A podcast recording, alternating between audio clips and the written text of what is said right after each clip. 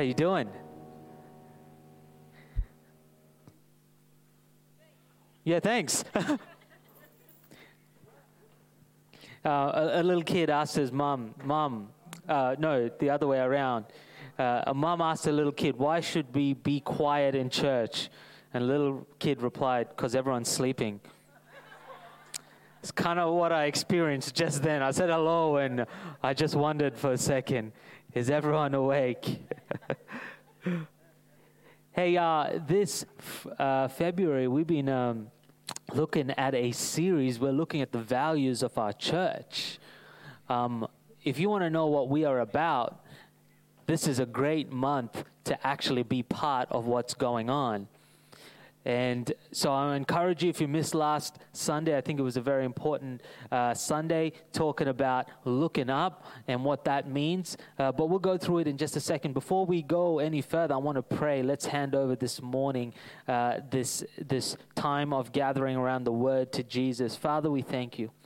We thank you for this opportunity where we can gather around the Word of Jesus Christ. We thank you that your Holy Spirit is leading us into all truth.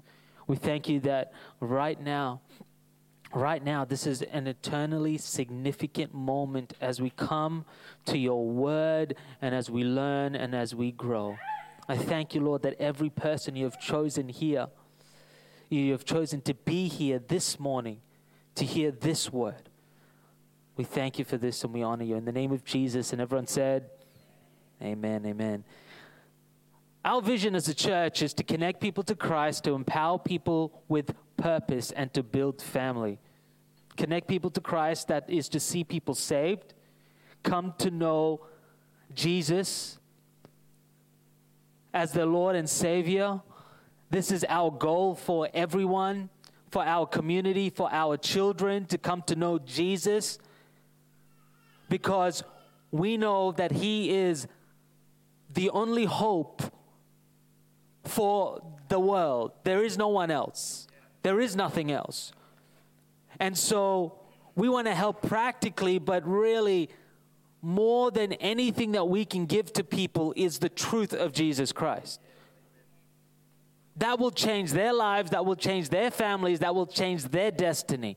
We want to connect people to Jesus. We want to empower people with purpose.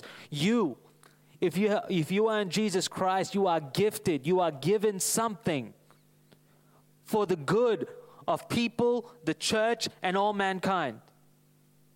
We want to empower that.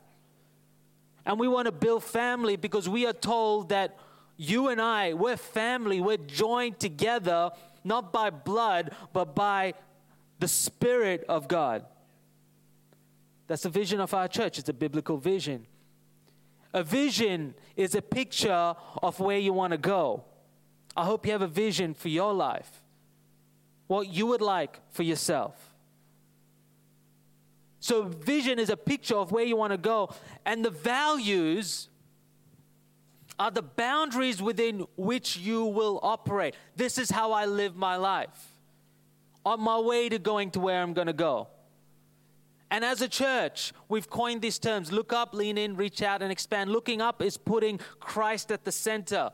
It's going to Christ for the most important questions my values, my purpose, my, um, my, my destiny. It's building a life and an identity around who God is as opposed to who the world says we are a crooked and a corrupt generation. We talked about that last week. Leaning in is about valuing what we're doing here, is about discerning the body of Jesus Christ, which is the church, and we're going to be speaking about that today.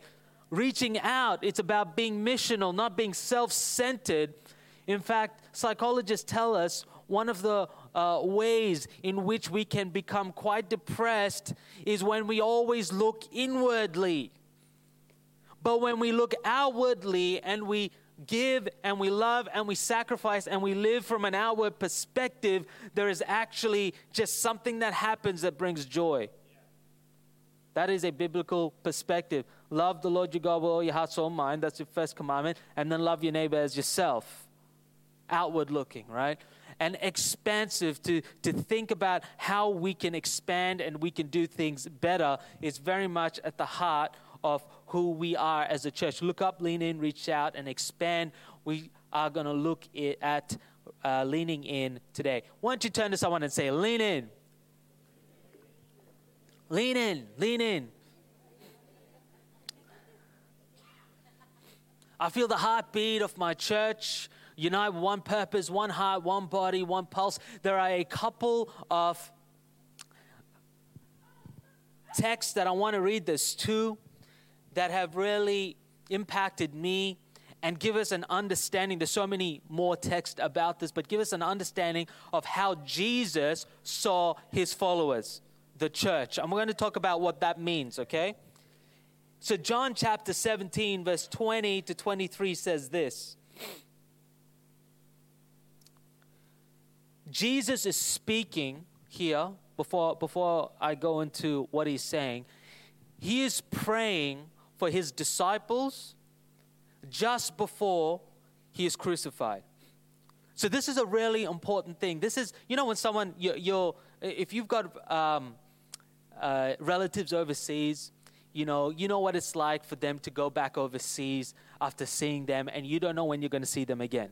Okay, and it's a kind of like a oh you know. And so in that point in that point in time if they say to you and you, sometimes you know with the older relatives like my grandmother when we went to go see her for her 90th birthday it's like i may never see you again you know?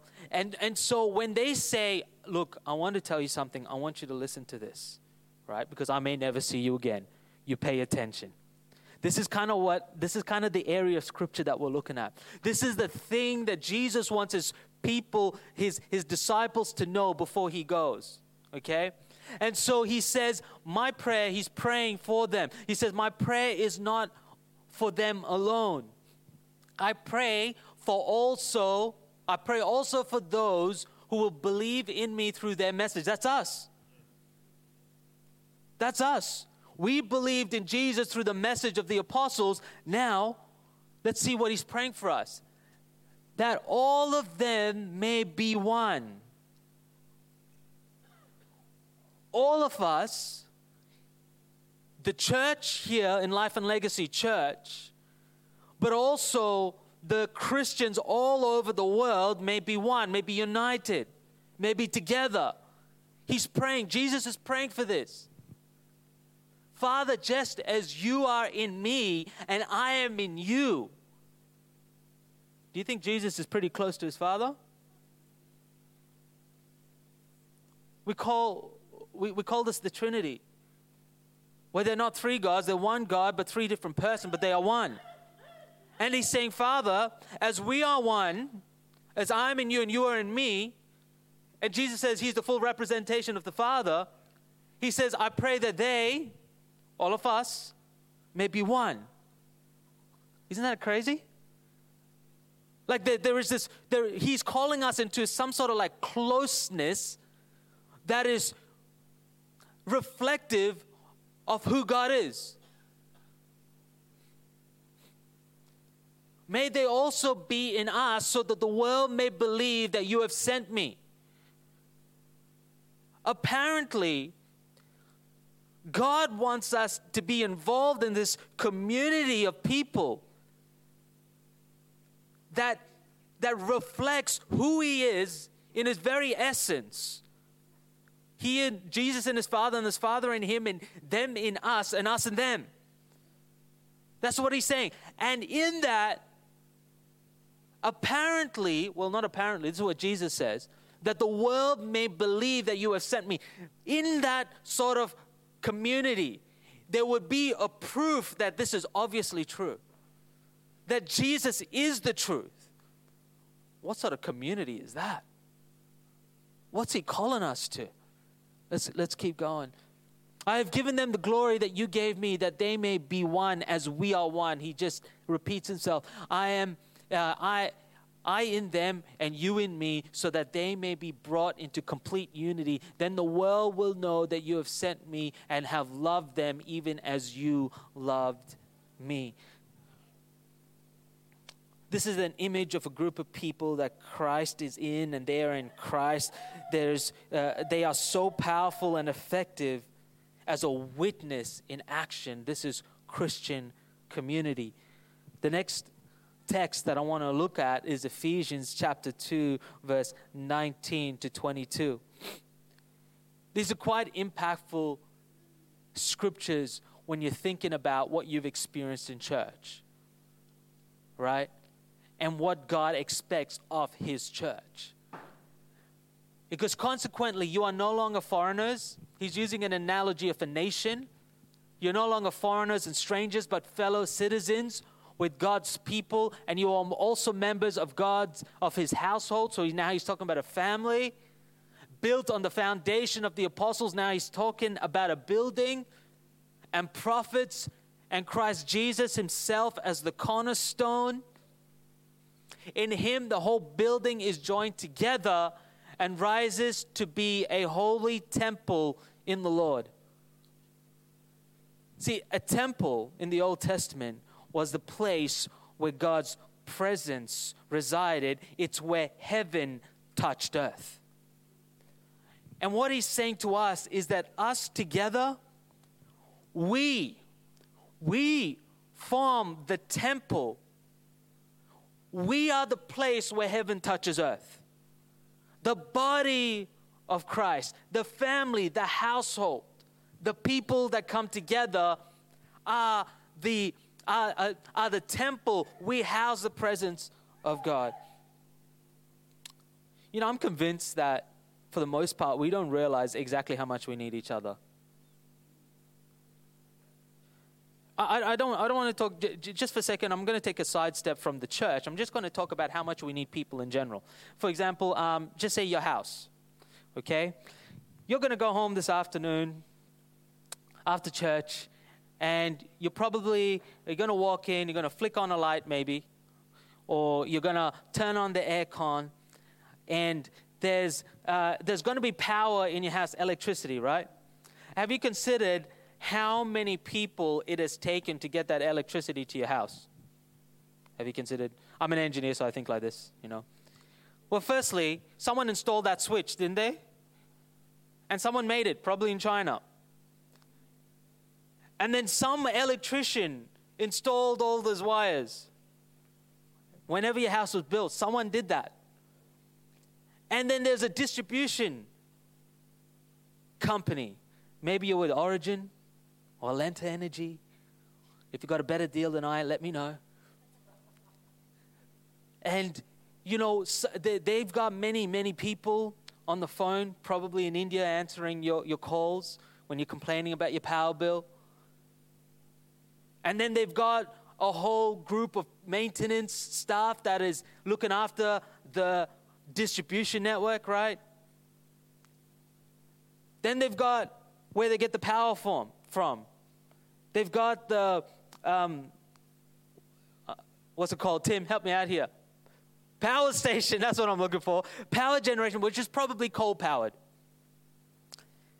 And that would have taken a whole bunch of engineers to design, a bunch of people to, um, uh, to, to run it, to maintain it. Then there's a coal mine all those people all involved so you can just flick a switch and turn on a light. And we take it for granted. Now, multiply that over your water system, your sewage system, the fact that uh, you have food in your house. You know, we, we, you know how many people are, you know, uh, are killing and gutting their own animals. You know, how, how many people are growing their own? No, we go to Woolies. And some of us would be absolutely lost if we couldn't walk into the frozen aisle and get those, you know, little bags of, of veggies that we could use, you know. Would we even exist? Would we even, if we were the only people on earth, would we, would we be able to even exist and live? Probably not for a lot of us. Maybe some of you can, you know, go and fend for yourself in the wild, but not many of us. So in reality, we have this, this whole system of interrelated and linked people. In fact, you have a job. Why? Because someone needs what you do. Is there a job that like that has no point? No, that, that does nothing and gets paid.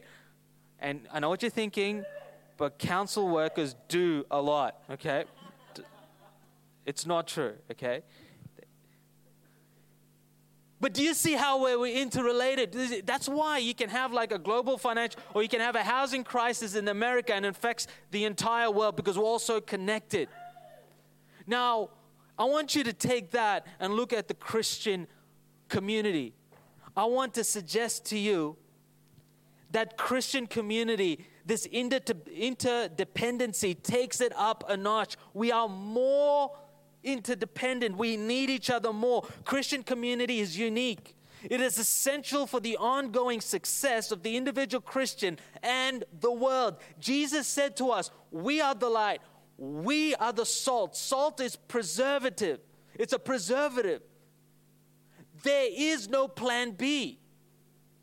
God's plan for the world is the church is the living body of Jesus Christ. Is it not? And he says to us, he says, You, you group of people, is where heaven touches earth. You group of people is, is, is when, when you are united as one, will be the evidence that Jesus is who he says he is. We are the redemptive arm of God. The church is where heaven touches earth. The church is where people who follow God meet. The church is the unit put forward as uh, by Jesus as the proof that he is the truth. The church is the redemptive power of God. So the question is is what does God expect of his church? What does he expect of us? Is that a good question? He expects us to be united. I've got three things here that I think uh, helps us to understand God's will and purpose for us being involved in the church. Now, they're not exhaustive, but they're three very important things. And the first one is, is, is quite simple His church is to be together in one place. We're meant to get together. When the church was birthed in Acts chapter 2, verse 1 to 2, this is the day of Pentecost. It was the kind of it was the it was the working of the Holy Spirit, and that's when Peter stood up and he preached, and there were three thousand people got saved, and just went crazy. It went ballistic after that. But when they started in the book of Acts, Acts chapter 2, verse 1, it says this when the day of Pentecost came, they were, what does it say? Read it with me. All together in one place. All together in one place. Suddenly, a sound like the blowing of a violent wind came from heaven and filled the whole house where they were sitting.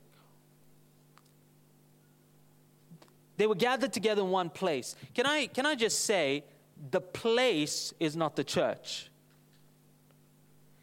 I'm very glad that we have this place, and I'm very glad that we are not out there, and I'm very glad that this place has aircon. Can I get an amen? Because we could meet in a park if you like. Who would like that? And like Julian said, uh, we remember when we used to meet in a hall without an aircon. It was it was tough. It was tough. You know, I'd be drinking a lot of water up here, going through it. But it's not the place. I know in our modern day culture, we think of church and we think of the building, right? Look, look at the look at that beautiful church. But the word that's used in the Bible that's translated as church has nothing to do with the building, it has nothing to do with the place, it has to do with the gathering. So, the church started when they were all together in one place and the Holy Spirit came upon them. In our culture, church has become a place where you go kind of semi regularly to be around, can become, I should say, not has, but can become a place where you go uh, semi regularly to be around positive people or when you're having a really bad season in your life. The statistics show us that people kind of just like, oh, yeah, you know, I'm a Christian, but, you know, I haven't been going to church. I'll go every now and again. Is that what Jesus had in mind in those verses that we just read? Matthew chapter 10, uh, 18, verse uh, 20, it says this For where two or three gather in my name, there I am with them. Where two or three gather. Now, what, what's he trying to say? That Jesus is not present when you're praying by yourself? Is that, is that what he's. No, of course not. Jesus is present. But there is something when you gather with a group of people, isn't there? There is something that happens when you are here in worship that, that isn't the same as listening to worship at home. When you're listening to the guy three rows back who can't really sing, sing at the top of his lungs, there is something that says, you know, we're in this together. There is something that happens when human beings get together. Now, I, I love technology. I'm not, I'm not against technology, but church is not online. Church is when you get together with people. Church is where there's intimacy. Church is when there, there, is a, there is a certain, you know, when people walk in here, sometimes they'll say things like, oh, we feel really welcome. Oh, the people are genuine. My, my favorite is this one. There's a great vibe. Have you, have you heard that, that, that people say things like that? Oh, we feel something. I've seen grown men cry, right? Because they sense the presence of God. They don't necessarily have the words for it, but they sense the presence of God. There's a reason for this. Because Jesus says when you come together in unity, that just being together in unity in one place is evidence enough that Jesus is the truth. There is something that happens here that is spiritual. It is literally like heaven and earth meeting at a point in time and space. And we are called to gather together in one place regularly.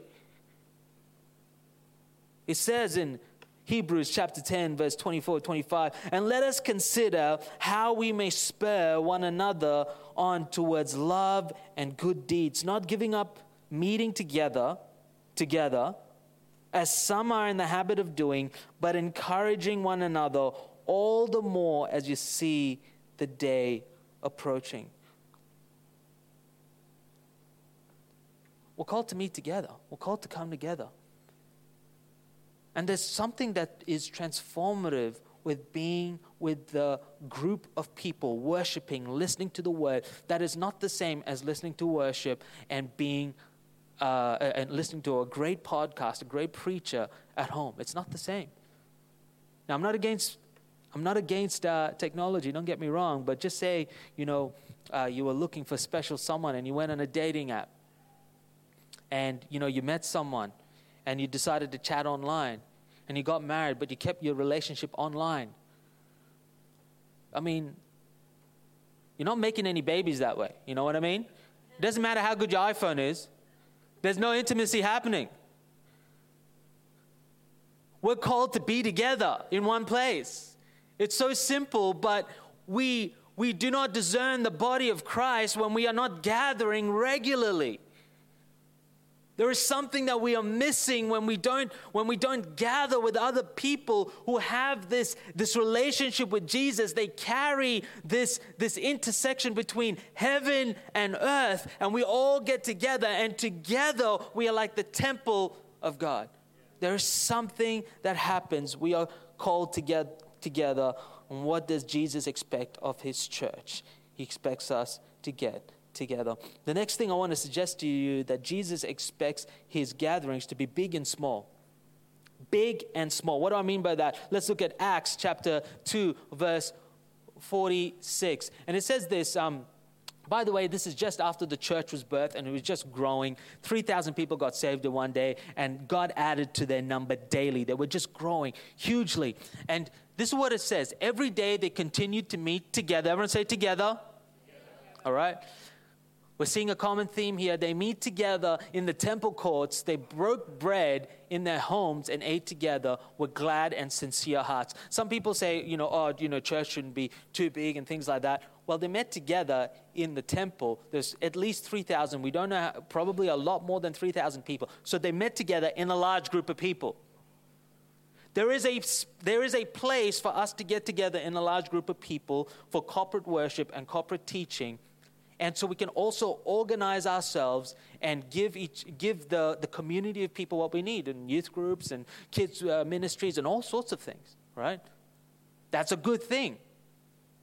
But we are also called to meet in smaller groups. It said they broke bread in their homes.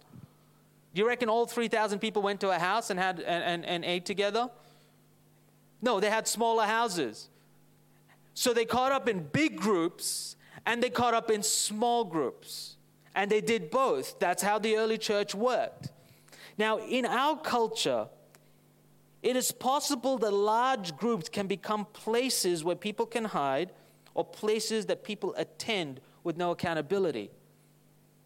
Now, I understand that people want to do that sometimes, and that's, well, you know, that's where you're at. But this is an opportunity for us to step into something more, to be united in purpose and to love and to care for one another in, in a greater way that represents Jesus. And so, can I suggest to you, if we're going to be everything that God has called us to be, we need to gather in big groups, but also small groups. Can I, if you're not part of one of our grow groups, can I invite you to be? We got men's uh, grow groups. We got the ladies grow group that just started that I heard went off, and Gary wants to attend, but he can't because he's not a lady. I heard it went great, you know, and Gary told me, bro, I'm a little bit jealous. I'm like, okay, yeah, me too. We, uh, we've got uh, families, grow groups when we get together, there's the place, there's, this is really important. Corporate teaching is really important. Corporate worship is really important. But when we can get together in a smaller group and have some conversations about what God is doing in our own hearts, that's incredibly important too. And God expects that to happen uh, of His church. They, they're having a meal together, they're having some fun, they're having a few laughs, they're living life together. That's part of joining together, being one, and the people witnessing what this actually looks like.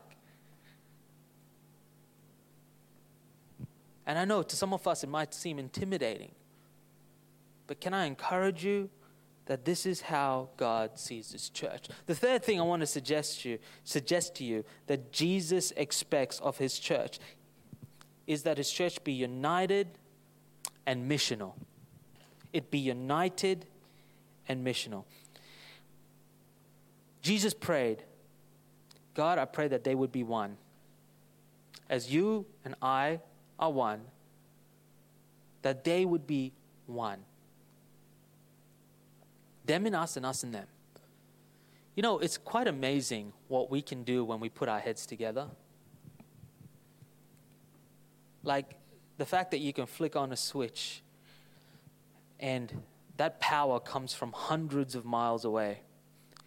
Human beings, when we put our minds together and unite for a purpose, are, are capable of so much. But have you noticed that we are capable of so much destruction when we are divided? So much death, so much hate. We're just capable of, of extremes, aren't we? Any group of people, and I look across the, the room today and I see all different colors of the rainbow. And, and I look at all, like, there's all different ages. And there's probably all different levels of understanding on, on, on different, uh, uh, uh you know, on finances and different understanding on, um, uh, on even the Bible. And there's so much scope for division. In fact, you get a group of people together, and it's more likely that there will be problems than there will be great, good feelings of joy and love constantly. Because that's how people, I'm a project engineer, right? Which means I manage projects. And left to its own devices, a project doesn't go according to plan and according to budget and schedule. It needs someone to come and to pull it into shape. Would you suggest that a child that you're raising should just be allowed to be who they are with no guidance? Is that how the world works? No. Things tend towards chaos unless there's work put in, right? And here we are, we are told, we are, Jesus is saying that my people will be united in one place, one purpose. You know, un- unity is not uniformity. Unity is not being the same. Unity is unifying around a common goal. Now, diversity is what we are. We're very diverse. We're a diverse group of people. Diversity is actually a strength because we're very. You look at a family.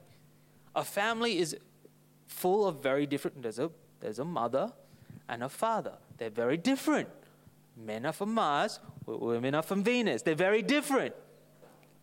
But they come together, and you have a unity for a single purpose, right? But even a family unit, that, that is a breeding ground for division. And so, what we have here as the body of Christ is an opportunity here to be united in our diversity as opposed to divided in our diversity. We have an opportunity to be really strong.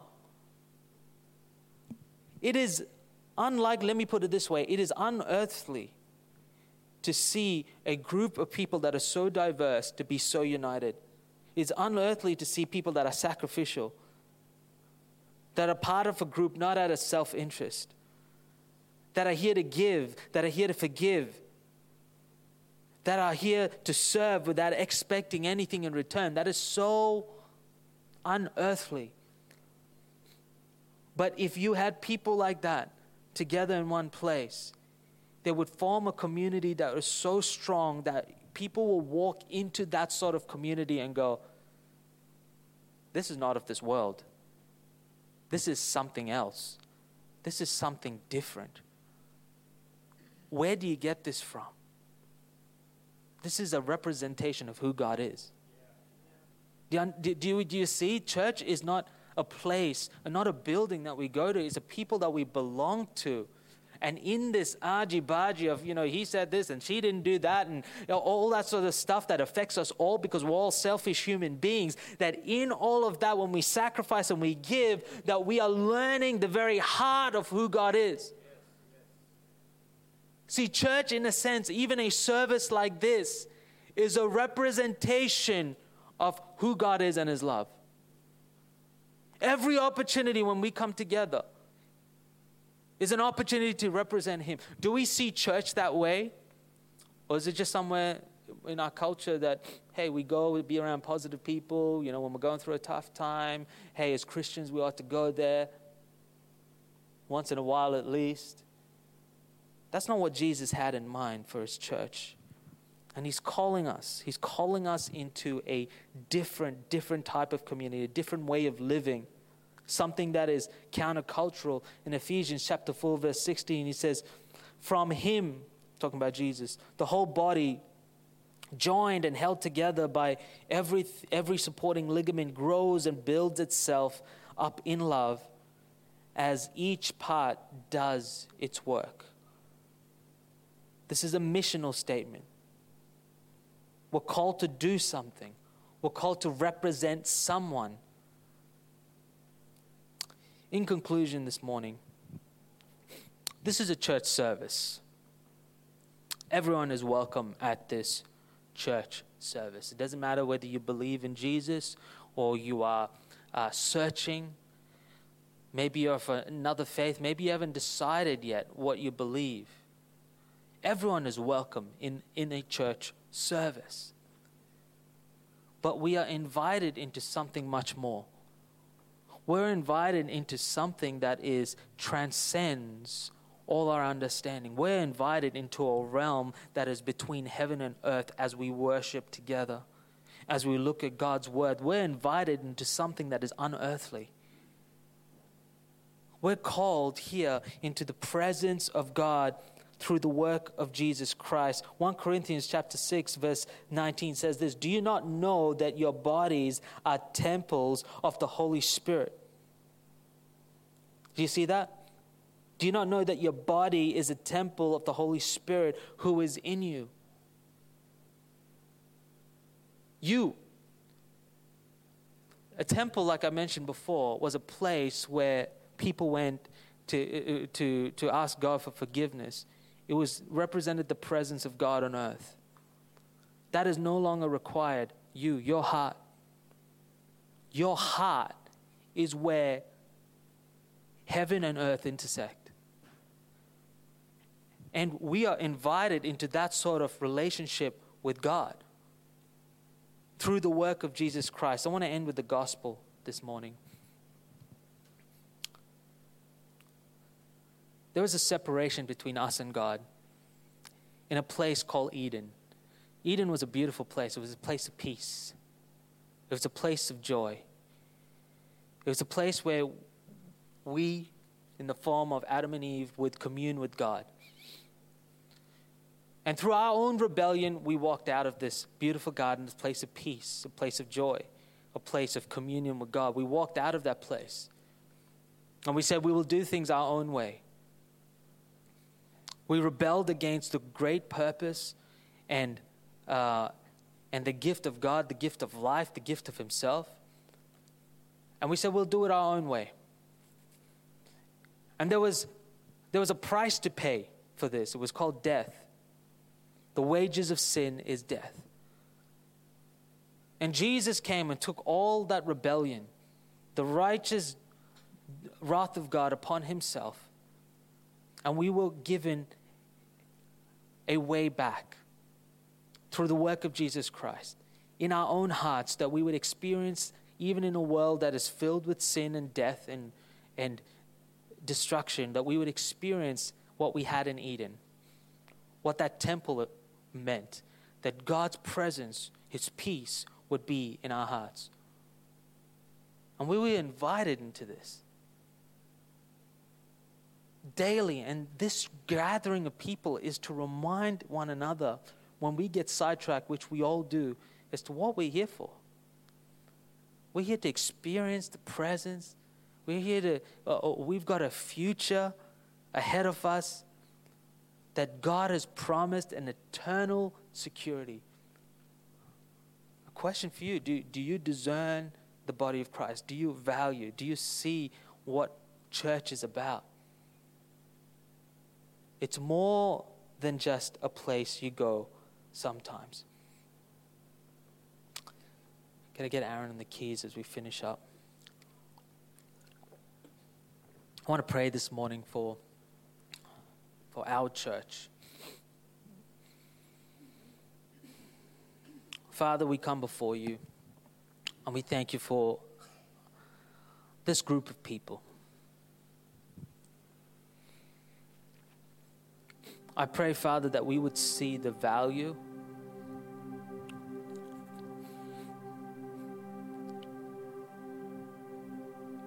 of your body.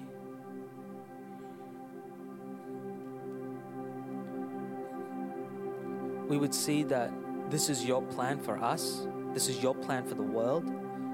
It's not our idea, it's not a pastor's idea, it's not a denomination's idea, it's, it's the work of God.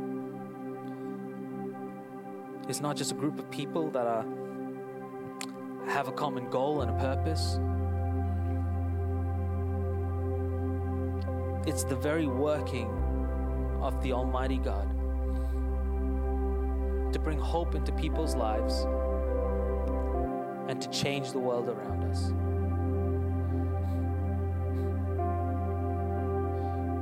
And I pray that we would be a church that would value this.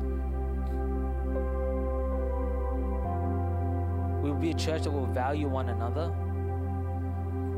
and recognize the work of God.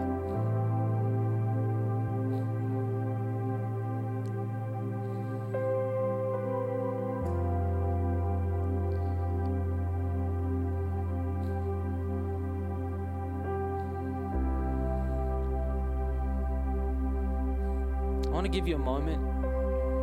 If there is something that God has spoken to you about through this message, just for you to be able to pray, to bring it before God. If it's something He's telling you to do, something He's changed within you, some realization that you've had, why don't you just take a moment?